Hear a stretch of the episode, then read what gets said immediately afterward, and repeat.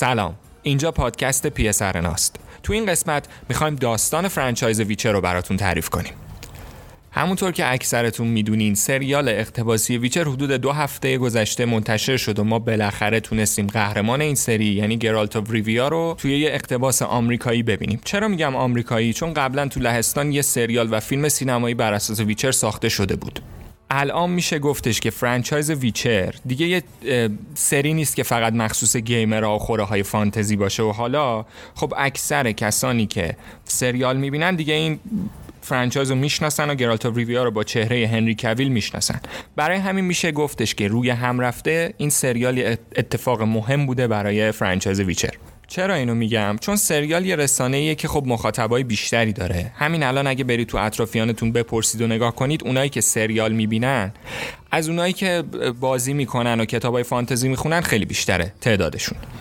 به خاطر همین میشه گفت که الان یعنی حدودا دو هفته بعد از منتشر شدن سریال اون آدمایی که ویچر، گرالت، فرست سیری و کلا دنیایی که ویچر توش ساخته شده رو می‌شناسن خیلی بیشتر از قبل و مخاطبا و طرفدار این سریال نسبت به قبل یعنی زمانی که سر franchise فقط بازی و کتاب بوده خیلی بیشتر شده. همین موضوع یعنی چی؟ یعنی جلب شدن دوباره ی نظرا نسبت به ویچر. همونجور که می‌دونید تعداد بازیکنهای ویچر تو Steam هم خیلی افزایش پیدا کرده بعد از منتشر شدن سریال توجه ما رو هم خب جلب کرد دیگه. باعث شد که بیایم سراغ این franchise و تصمیم بگیریم که این قسمت از پادکست رو اختصاص بدیم به داستان اینکه چطوری اصلا این franchise به وجود اومد. اما یه جزئیات و یه نکات ریزی وجود داره که محمد رضا مثل همیشه نکته ها رو براتون میگه.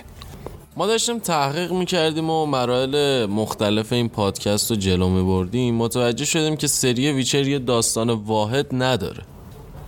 یعنی چی؟ یعنی الان Witcher رو میشه به سه تا مدیوم مختلف تقسیم کرد. کتاب و بازی و سریالی که جدیدن یعنی اخیرا منتشر شده. همونطوری هم که می‌دونید خب کتابا و بازی ها نقش خیلی مهمی توی شکلگیری مخاطبای اصلی این franchise داشتن و این سریال تو سال 2019 صرفا مخاطبا رو بیشتر از قبل کرد.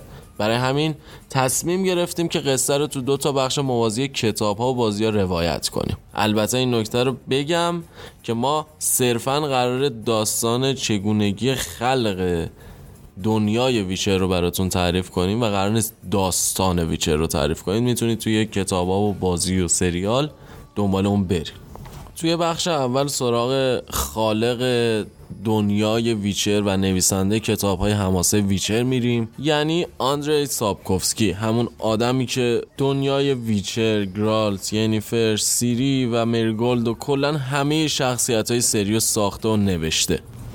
البته یه سری شخصیت های دیگه هم هستن که اونا فقط توی بازی های Witcher بودن و خب استودیوی CD Projekt Red این شخصیت ها رو فقط واسه اینکه داستان بازیشو بنویسه و حالا به اقتضای بازی اونا رو خلق کرده. خب حالا که صحبت از استودیوی سازنده بازی شد اینو بگم بدونید که موازی با داستان سابکوفسکی داستان بازی سازا رو هم واسهتون تعریف می‌کنیم. همون بازی سازایی که اصلا باعث شدن سری ویچر توی جهان شناخته بشه و کلا ویچر رو بازی ها معروف کردن.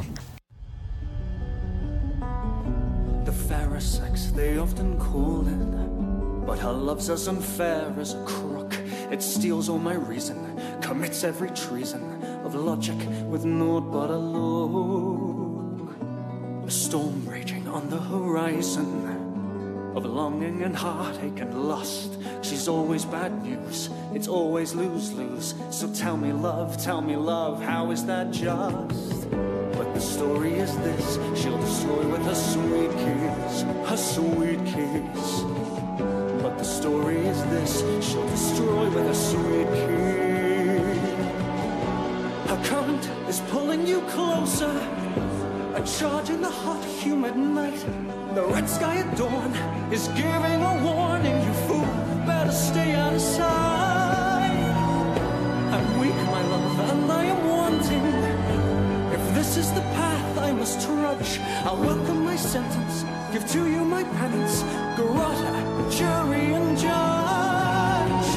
But the story is this: she'll destroy with a sweet kiss, a sweet kiss. Oh,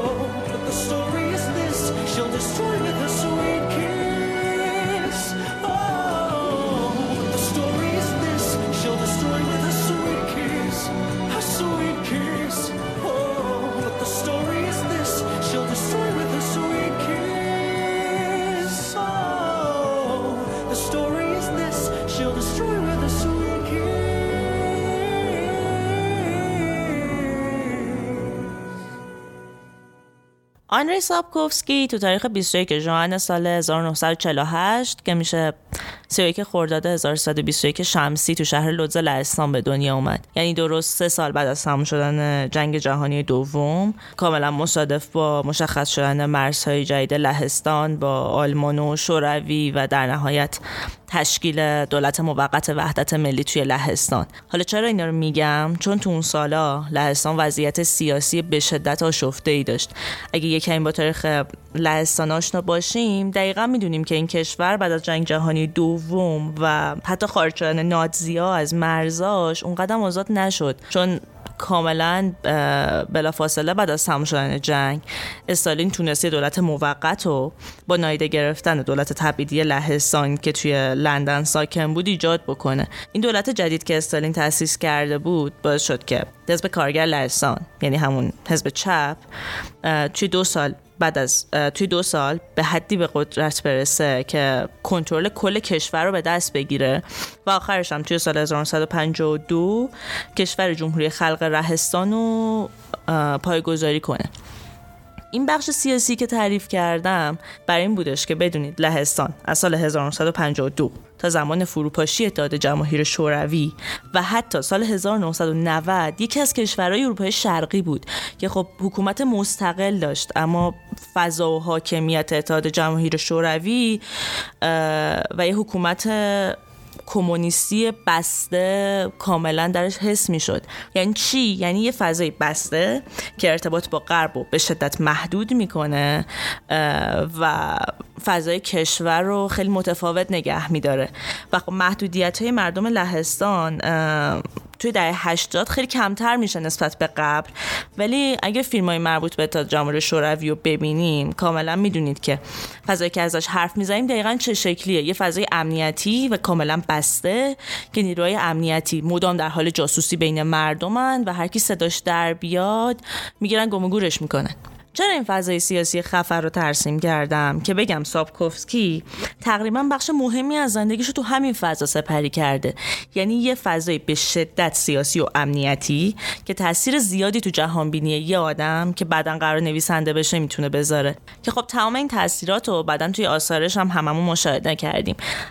خب اگه الان می‌خوایم برگردیم سراغ خود آندری سابکوفسکی ایشون با مدرک اقتصاد از دانشگاه شهر خودش یعنی همون لوز فارغ تحصیل میشه و اینجوری که خودش میگه. تو سال 1974 یعنی وقتی 26 سالش بود اگرم توی 22 سالگی فارغ تحصیل شده باشه یعنی 4 سال بعد از خارج شدن از دانشگاه کار پیدا می‌کنه و میشه نماینده فروش یه شرکت تجارت خارجی. حالا شما تصور کنید یه جوون 26 ساله که تو فضای لهستان کمونیستی بزرگ شده حالا میره توی شرکت که رابط خارجی با کشورهای دیگه جهان داره. آنره یه جورایی تو دوران جوونیش با وجود شرایط به شدت بسته کشورش تونست وضعیت دنیا رو ببینه و با وضعیت ناجور لهستان که همش بگیر و ببند و جاسوسی بوده مقایسه بکنه. اما خب قرار نبود وضعیت برای لهستان همیشه این شکلی باقی بمونه.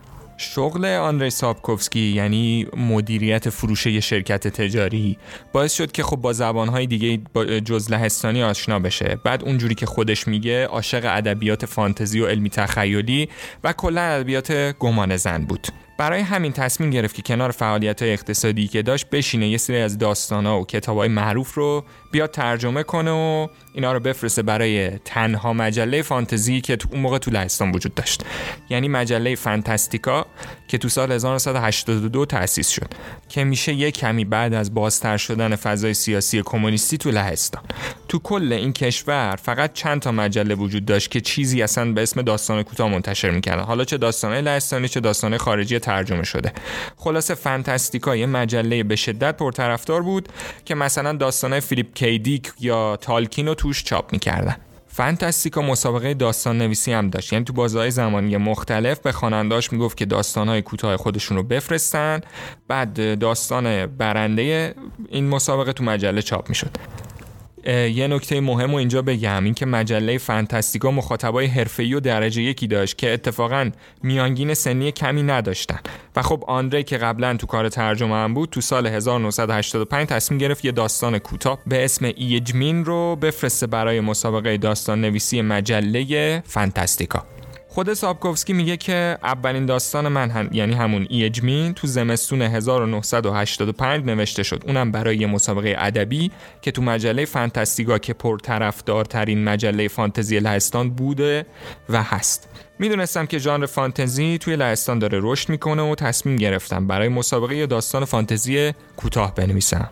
اما میگه که یه چیزی خلاقانه تر از داستان این که مثلا کنان بربر میره حیوله ها رو می‌کشه بعد میره بقیه حیوله ها رو می‌کشه نیاز داشتم سابکوفسکی کلی فکر کرد و آخرش تصمیم گرفت که بیاد این داستانای کلاسیک پریان رو برداره و به روش خودش تعریفشون کنه.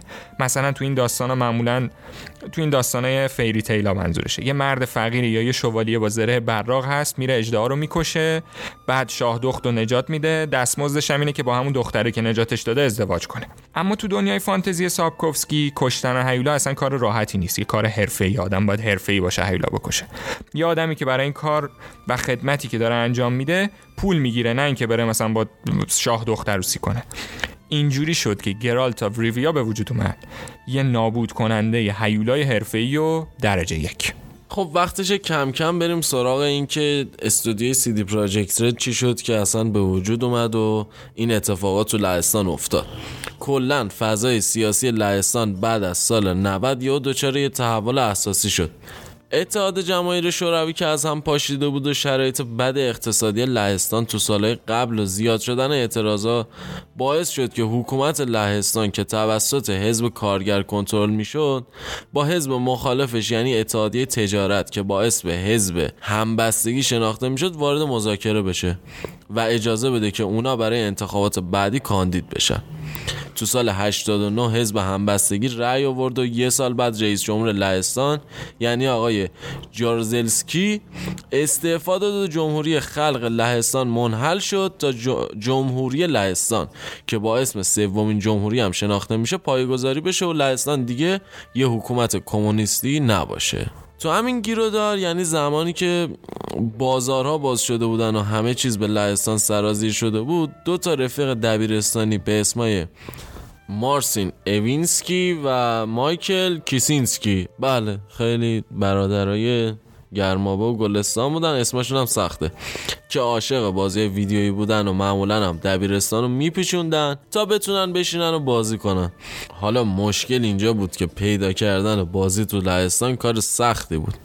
برای همین مارسین و مایکل از این فضای باز ایجاد شده حسابی استفاده کردن و کلی دوست پیدا کردن که از بیرون لهستان براشون بازی می آوردن بعد خب شما فکر کنید تو اون وضعیت یه سری آدم بود که از خارج بازی وارد می‌کرد. اما تا اینا رو نمیشناختی و اصطلاحا باهاشون رفاقت نداشتی بازی گیرت نمیومد واسه همین به فکر مارسین و مایکل رسید که آقا بد نیست که ما دوتا که همسن و سالامون رو بهتر می‌شناسیم و رابطه گرفتن باهاشون برامون آسون تره شروع کنیم به فروختن سیدی های بازی.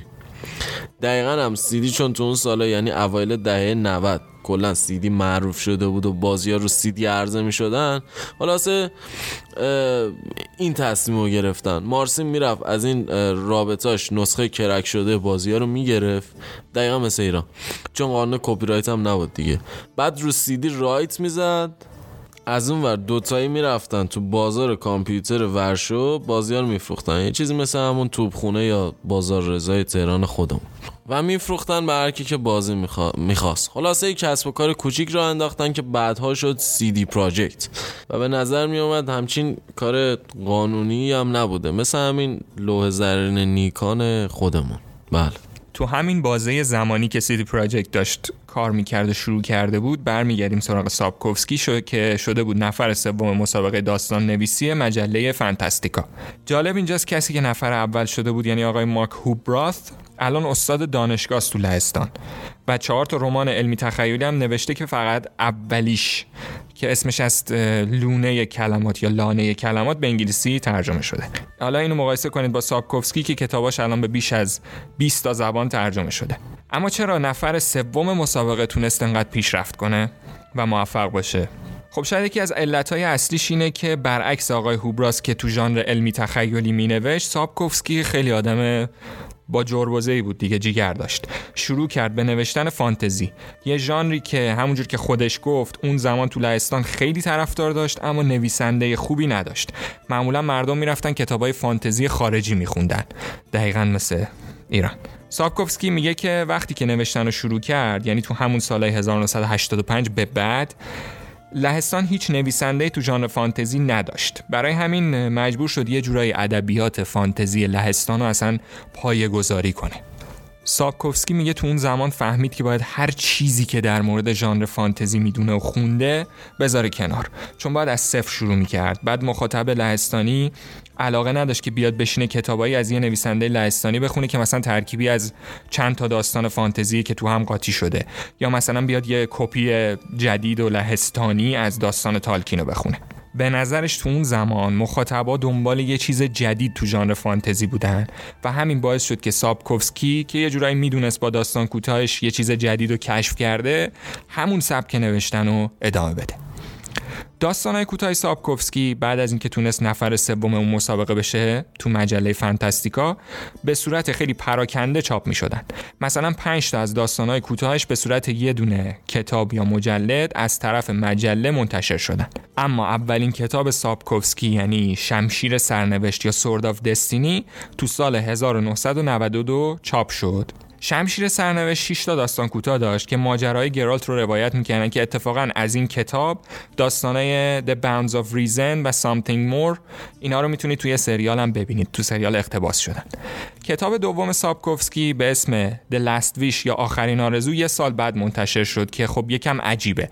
چون داستانای این کتاب از نظر تقویمی قبل از داستانای کتاب شمشیر سرنوشت اتفاق میافتن یعنی حتی اگر بخوایم کتابای سری رو با شماره در نظر بگیریم Last Wish کتاب اوله و Sword of Destiny کتاب دوم اما ترتیب چاپ شدنشون برعکسه. اکثر داستانهای The Last Wish مثل داستان کوتاه ویچر، داستان کوتاه The Last Wish، داستان کوتاه Question of Price، داستان کوتاه The Lesser Evil و داستان کوتاه The Edge of the World تو سریال هستن. یعنی یه سری از اپیزودهای سریال اختصاص داده شدن به اقتباس این داستان کوتاه. سری حماسه ویچر با این دوتا کتاب شروع شد. جالب اینجاست که برخلاف همه سری های فانتزی سابکوفسکی اومد. دنیاش رو با یه سری داستان کوتاه که تو بازه های زمانی مختلف با فاصله زیاد از همه اتفاق می افتادن داستان این دنیاش رو پایه کرد. و یه جورایی مخاطبش رو با همین داستان های کوتاه با دنیای ویچر آشنا کرد. اگر کتابا رو خونده باشید یا حالا بعد از دیدن سریال بخواید برید سراغشون می‌بینید که هر کدوم از داستانا با اینکه از نظر زمانی اختلاف خیلی زیادی با هم دارن اطلاعات خیلی زیادی رو در مورد دنیای Witcher بهتون میدن. مثلا داستان The Edge of the World که اون داستانیه که گرالت و دندلاین یا یسکیر میرن به یه جایی که الفا اونجا ساکنه. وضعیت سیاسی الفا رو تو قاره مشخص می‌کنه. قاره جایی که داستان اصلا کل دنیای Witcher اونجا اتفاق میفته یا داستان Bounds of Reason که بهتون میگه کشور سینترا کجاست و اصلا سرنوشت چطوری گرالت و سیری رو به هم پیوند زده. سابکوفسکی همونطور که خودش تعریف می‌کنه سعی داشته که داستاناش یه نسخه دیگه یعنی یک روایت دیگه از قصه های پریان باشن. مثل داستان لسرویل که قضیه رنفری و شهر بلوی که اون تعریف می‌کنه که قسمت اول سریال هم هست. یه نسخه خاص و تاریک سابکوفسکی از سفید برفیه. نامادری رنفری به خاطر حرفای جادوگر که میگه که اون به خاطر اینکه تو خورشید گرفتگی به دنیا اومده نفرین شده و ممکنه بقیه رو بکشه. رنفری میده دست جادوگر میگه که ببر و از بین ببرش. رنفری فرار می‌کنه میره پیش هفت دورف پیششون زندگی می‌کنه بعد به عنوان یک یاقی برمیگرده تا از نامادریش و اون جادوگر انتقام بگیره که سرکله گرالت پیدا میشه و ادامه ماجرایی که می‌دونیم. یا مثلا داستان Grain of Truth که تو سریالم نیست اما یکی از بهترین داستان برای توضیح دادن دنیای ویچره و یه جورایی نسخه سابکوفسکی از دیو دلبره یا حتی نحوه برداشته شدن نفرین دونی و ازدواجش با پوتا هم یه جورایی شبیه دیو دلبر به نظر می‌رسه. البته اینم بگم که سابکوفسکی فقط نسخه تاریکتر یا سیاسی شده داستان پریان نیست. یه یه جورایی یه سب... به سبک خودش و با نگاه کردن دنیا از طریق گرالت معمولا می‌خواد یه آدم بیطرف از نظر سیاسی باشه. این شروع می‌کنه با همین سبک روایت قصه های پریان رو به سخره می‌گیره و میگه که تو دنیای واقعی و سیاست زده که همه چیز مطلقا سیاه و سفید نیست. شاه دختایی مثل سفید برفی هم به راحتی می‌تونن به یه آدم کش تبدیل بشن. بعد از این سابکوفسکی که منطق دنیا شد تو داستانه کوتاه به مخاطباش عرضه کرده و حتی به سبک خودش شخصیت های مثل سیری و ینیفر رو هم وارد داستان کرده میاد و اولین رمان از پنجگانه ویچر رو به اسم خونه الف ها تو سال 1994 منتشر می‌کنه و شروع می‌کنه داستان رو جلو می‌بره. خونه الفا یه رمانه اما ساختار روایتش هنوز مثل داستانهای کوتاست به شکل خطی روایت نمیشه. مدام از دید شخصیت های فرعی داستانهای کوتاه میگه که تو مجموعش یه رمان رو می‌سازن. اما مهارت سابکوفسکی برخلاف های سریال اینجاست که با وجود اینکه ساختار روایتش خطی نیست کاملا منسجمه و به شکل یک واحد به نظر می‌رسه.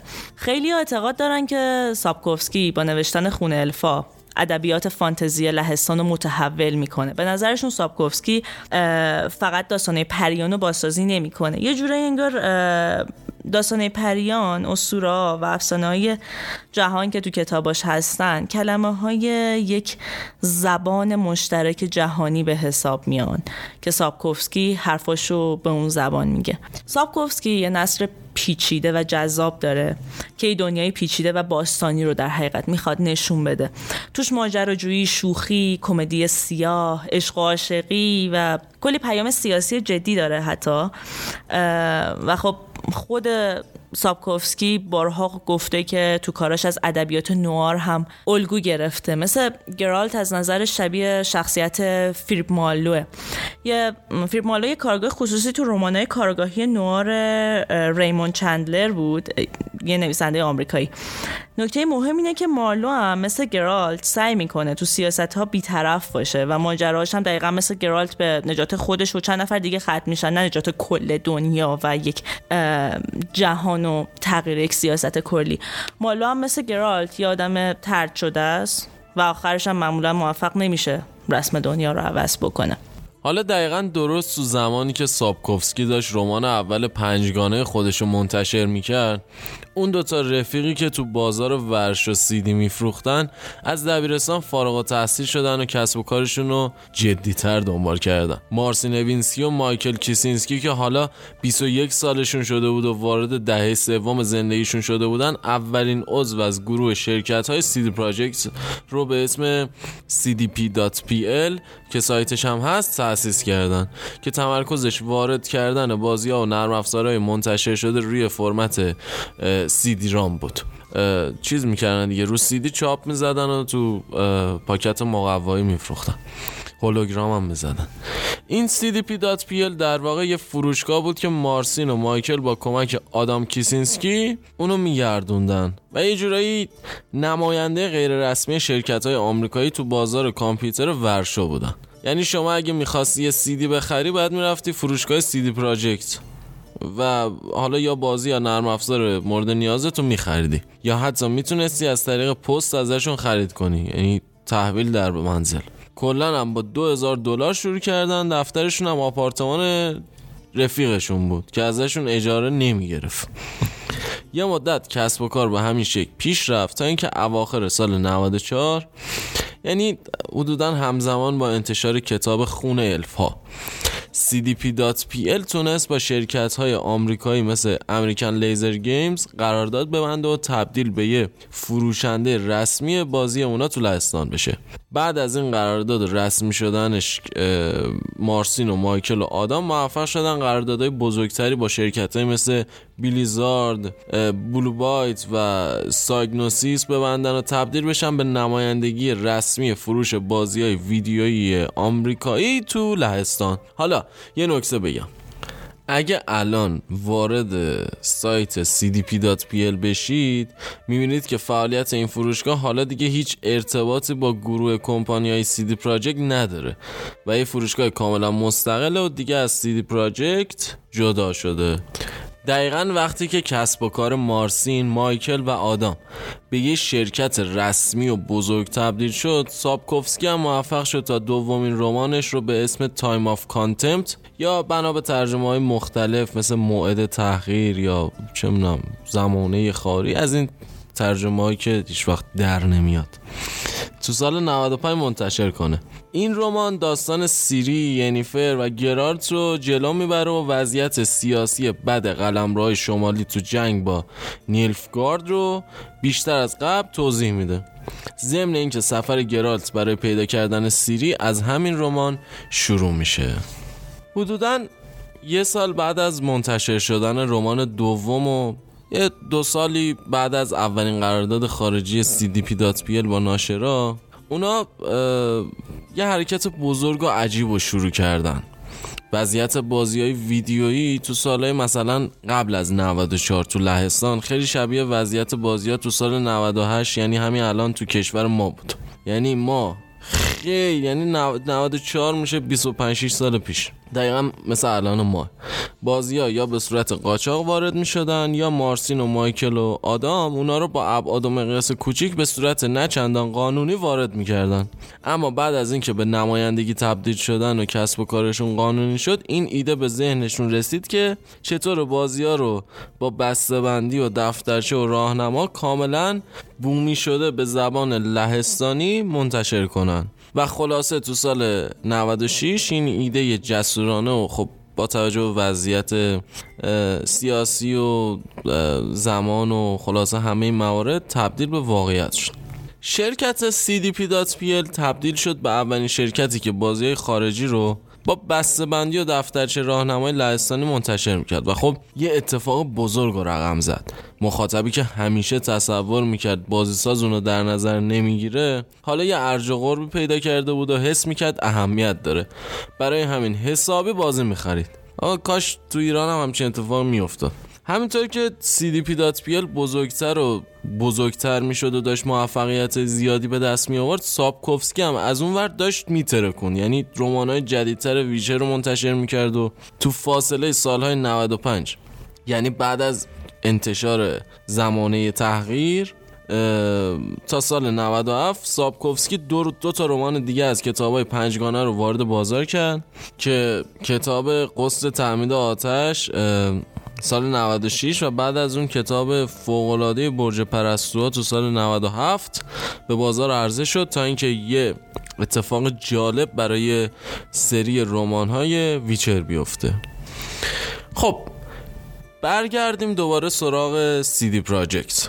تو سال 97 اعضای شرکت دی پراجکت که هنوز صرفا یه فروشگاه بودن با یه پیشنهاد جذاب میرن سراغ سابکوفسکی و میگن که آقای سابکوفسکی ما می‌خوایم حالا که داریم بازی میفروشیم وقتی دستمون رسید و تونستیم یه بازی هم بسازیم و خودمون منتشر کنیم. خب برای همین هیچ منبعی بهتر از کتابای شما پیدا نکردیم. اینجوری که مشخص شرکت CDP.pl آخه این چه اسمیه؟ یه درصدی از سهم فروش بازی رو به سابکوفسکی پیشنهاد میده. حالا هر چند تا بازی که تولید بشه اما سابکوفسکی میگه من سهم نمی‌خوام و پولمو بدید برم. و شما هم حق دارید از ویچر دنیاش بازی بسازید. اون موقع آی سابکوفسکی نیاز مالی داشته. آندری توی مصاحبه با سایت یورو گیمر تو سال 2017 قضیه رو اینجوری تعریف کرده. میگه که من اونقدر احمق بودم که همه ی حقوق ساخت بازی از روی ویچر رو بهشون بدم. میگه که اونا گفتن که یه درصدی از سود بازی ها رو بهت میدیم اما من قبول نکردم. برگشتم گفتم که همین الان همه پولم رو بدید و برم. سابکوفسکی بعدش میگه که من در ادامه باز تاکید می‌کنه که من خیلی احمق بودم که البته شکست نفسی می‌کنه ولی میگه معتقد بودم یه مشت بچه نمی‌تونن کار خاصی بکنن و به موفقیتشون هیچ اعتقادی نداشتم. اصلا کی می‌تونست تو اون زمان موفقیت اینا رو پیش بینی کنه؟ من که نتونستم. بگذریم. جالب تر این که سابکوفسکی تو سال 2012 یعنی یعنی مثلا همون زمانی که نسخه Xbox 360 بازی Witcher دو قرار منتشر بشه تو مصاحبه با یه مجله ایتالیایی گفته بود که این بازی ها عالی و با اینکه هیچ وقت تجربهشون نکردم از واکنشا می‌فهمم که روح اصلی کتابامو خیلی خوب انتقال دادم حالا اینکه چرا بازی نکرده نمی‌دونم. ولی خب این داستان ها اصلی نیستن. بازی ها دنباله کتاب های من نیستن فقط یه اختباسن یعنی اگه می‌خواید بفهمید داستان گرالت بعد از آخرین رمان چی شده باید صبر کنید من بقیهش رو بنویسم. و بعدش هم گفت که داره یه کتاب دیگه می‌نویسه. بله بگذارم شرکت CDPL که حالا امتیاز ویچر هم داشت. تو سال 1999 یعنی همزمان با منتشر شدن آخرین کتاب Witcher به اسم بانوی دریاچه Lady of the Lake یه کار بزرگ کرد. اونا سه سال بعد از جعبه ها و راهنماهای لهستانی که تولید می‌کردن موفق شدن. اولین بازی بومی شده لهستانی رو به بازار عرضه کنن. حالا این بومی سازی شده با اون جعبه های جعبه راهنما چه فرقی داره؟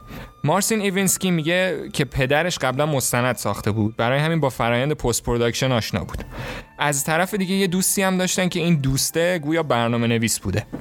مارسین، مایکل و آدام ایدهشون رو می‌برن پیش این دو نفر. یعنی بابای مارسین و اون برنامه نویسه بابای مارسین ازش استقبال می‌کنه میگه چه ایده خوبی دارید اما دوست برنامه نویسه میگه که آقا اصلا همچین کاری غیر ممکنه ممکن نیست.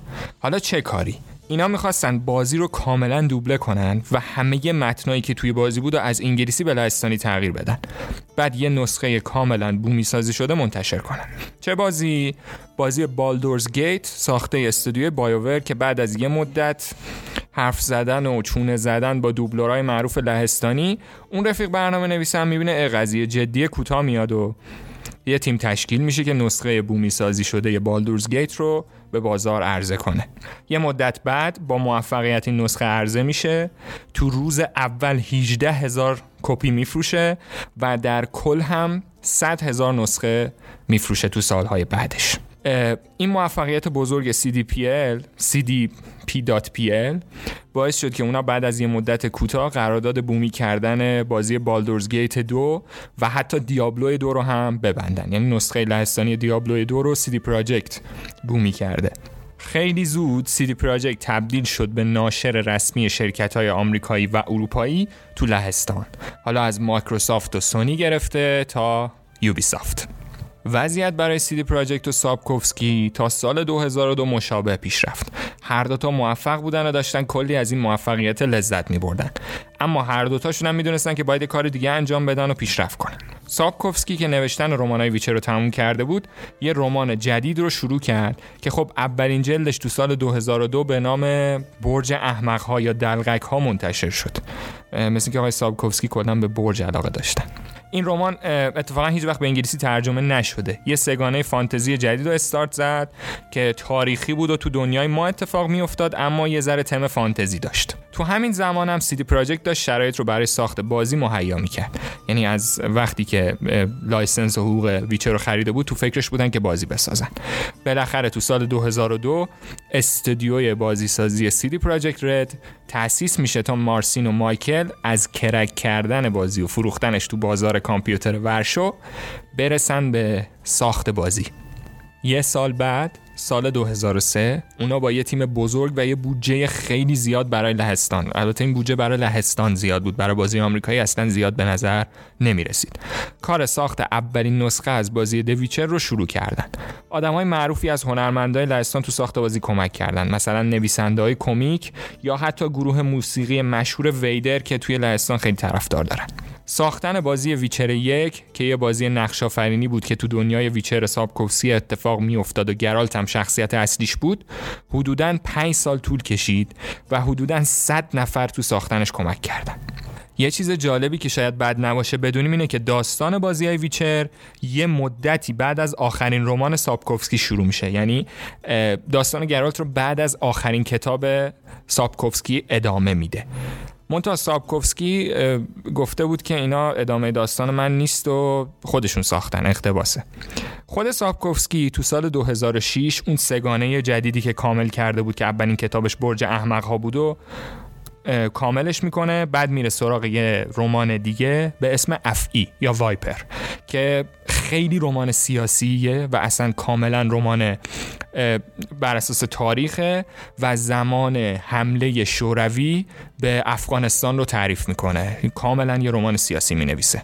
شرکت CDP تو سال 2007 بازی دویچر رو منتشر کرد که خب یکی از بهترین بازی های نقش آفرینی سال 2007 بود و تونست همه استانداردهای ژانر رو رعایت کنه و از نظر روایت و داستانم کاملا نوآورانه باشه. در مورد بازی زیاد توضیح نمیدم چون خیلی خوب میشناسیدش اما شاید فروشگاه گود اولد گیمز رو نشناسید. CDP این فروشگاه رو برای اینکه امکان دسترسی به بازی قدیمی رو روی سیستم های جدید به کاربرها بده احداث کرد.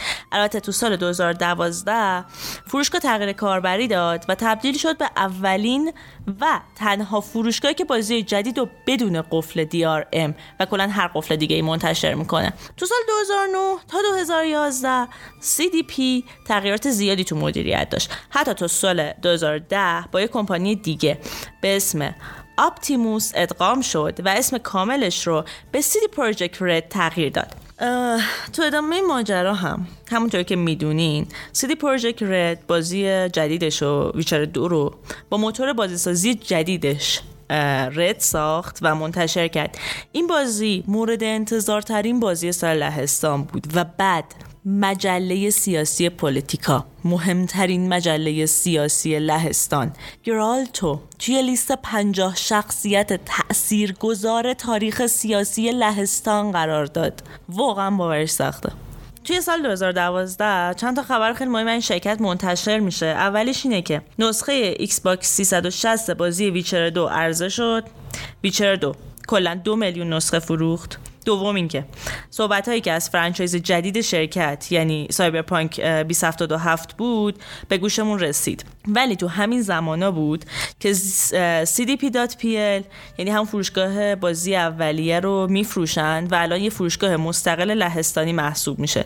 با این حال CDPR دیگه فروشگاه جهانی خودش رو داشت و خب نیازی هم به cdp.pl اصلا نداشت. یه سال بعد یعنی دقیقا تو سال 2013 سابکوفسکی همه رو غافل گیر می‌کنه. یه کتاب جدید تو دنیای ویچر منتشر می‌کنه که اسمش کتاب فصل طوفان ها آره کتاب فصل طوفان ها بود که داستان گرالتو بین کتاب های اول و دوم یعنی آخرین آرزو و شمشیر سرنوشت می‌خواد که تعریف کنه و یه ماجراجوی جذاب و خیلی فوق العاده است اما ادامه داستان گرالت نیست به هیچ عنوان. دو سال بعد از انتشار کتاب فصل طوفان ها بزرگترین بازی CDPR یعنی ویچر سه منتشر میشه و خب هممون می‌دونیم که این بازی یکی از بهترین بازی های تاریخه. توماس کوویچ کارگردان بازی یه خاطر خیلی بامزه از روز اول تعریف می‌کنه. میگه سایتو چک کردم بعد داد زدم اومد. اومد اولین نقد اومد. بعد امتیاز ده از ده رو روی صفحه دیدم بعد هممون پریدیم هوا و فوق العاده ذوق زده بودیم. خودش میگه که ما می‌دونستیم بازیمون یه سری باگی داره ولی انگار که اصلا منتقدان ندیده بودن اون باگا رو و به چیز دیگه ای تو بازی ما توجه کرده بودن. و خب خودش معتقده که این بازیش صنعت گیم رو یه قدم به سمت جلو برده. خب فکر می‌کنم که خیلی نیازی نباشه که در مورد ویچرس بیشتر از این صحبت کنیم. فقط این عبارت یکی از بهترین بازی های تاریخ به خوبی این بازی رو توصیف می‌کنه. Witcher سه تو سال 2015 بیشتر از 300 تا جایزه گرفت و گمونم تا الان حدود 20 میلیون نسخه فروخته باشه. CDPR به عنوان بهترین استودیوی سال انتخاب شد تو همون سال 2015 با این حال داستان franchise Witcher هنوزم ادامه داشت. CDPR دو تا DLC بزرگ و خب یه جوره عجیب برای بازی منتشر کرد که شاید از عجیب ترین و عظیم ترین DLC های تاریخ باشن. مخصوصا محتوای دانلود دوم به اسم بلاد واین که تو حد و اندازه یه بازی کامل بود واقعا و حتی کاندید بهترین بازی نقش آفرینی سال 2016 تو ای هم شد. یه مدت بعد شرکت سیدی پراجکت رد بازی کارتی گوینت رو منتشر کرد که یه نسخه مستقل و رایگان از یکی از mini game هایی بود که تو بازی Witcher 3 می‌تونستین بازیش کنید. Gwent یه بازی free to play درست حسابی و جذابه که هنوزم داره هی بزرگتر و پرطرفدارتر میشه. الان برای آی او هم جدیدا منتشر شده و خب مخاطباش بیشتر شده. بعد از اون بازی Thronebreaker منتشر شد که خب اساس gameplay ش همون Gwent ه. اما مثل یه بازی نقش آفرینی تصمیماتون توی داستان بازی اثر داره. بعد داستانش هم یکم عقبتر از داستانهای سری بازی های ویچره. تو زمان کتاب اتفاق میفته الان هم که خب سیدی پراجکت رد در حال ساختن بازی جدیدش یعنی سایبرپانک 2077 که سال 1399 یا سال 2020 منتشر میشه. یه خبر خوبم بهتون بدم این که سیدی پراجکت رد جدیدن با سابکوفسکی به توافق رسیدن بعد از دعوایی که تقریبا تو سال 2017 2018 داشتن. این توافقشون نشون میده که سیدی تونسته بالاخره نظر سابکوفسکی و بعد از اون ماجرای دادگاه و ادعای سابکوفسکی جلب کنه و احتمالا باید منتظر نسخه های بعدی ویچر از سیدی پراجکت رد باشیم. و اما سریال که اول پادکست یه سری توضیحات ازش دادیم. زمزمه های ساخت سریال تو سال 2016 شروع شد و آخرش هم معلوم شد نتفلیکس موفق شده که سریال رو از سابکوفسکی بخره. بعد از اون انتخاب یه سری از بازیگرا به مزاق طرفدارا خوش نیومد و خیلی معتقد بودن که سریال چیز خوبی از آب در نمیاد. اما آخرش مشخص شد که اتفاقا بازیگرا کارشون رو خیلی خوب انجام دادن. مخصوصا هنری کویل که آشنایی زیادی با بازی های ویچر داشت و گرالتو خیلی خوب میشناخت. خب آخرش هم همونطوری که می‌دونید سریال ویچر حدودا دو سه هفته پیش یعنی 29 آذر 98 پخش شد و حرف و حدیث در موردش زیاده. یه نقصایی هم داره ولی هرچی باشه سریال ویچر رو باید ببینیمش. آقا ناراضی هن خیلی ها. من یادداشتش تو پیاسرانو بخونید خلاصه. خوب نیست سریال. بله میسم ناراضیه. یه یادداشت نوشته که تو پیاسرانو می‌تونید بخونید. خب اینم از داستان ویچر. از لحظه به دنیا اومدن سابکوفسکی گفتیم تا آخرین اتفاقش یعنی همین سریالی که منتشر شد. مرسی از اینکه با من میسم و لیلا همراه بودین. منتظر پادکست های بعدی ما هم باشین. ممنون میشم که نظراتتون رو با ما اشتراک بذارین و البته پادکست قبلیمون هم اگر تازه با ما آشنا شدین اونو هم گوش بدین. خدا نگهدار. When a humble bard graced a ride along with Geralt of Rivia, along came this song. When the White Wolf fought a silver-tongued devil, his army of elves at his hooves did they revel.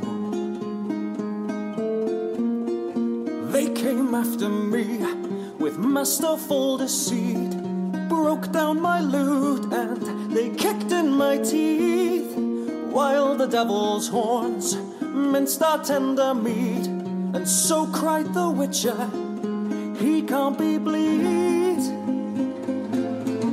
Toss a coin to your witcher, oh valley of plenty, oh valley of plenty, oh. Toss a coin to your witcher, oh valley of plenty.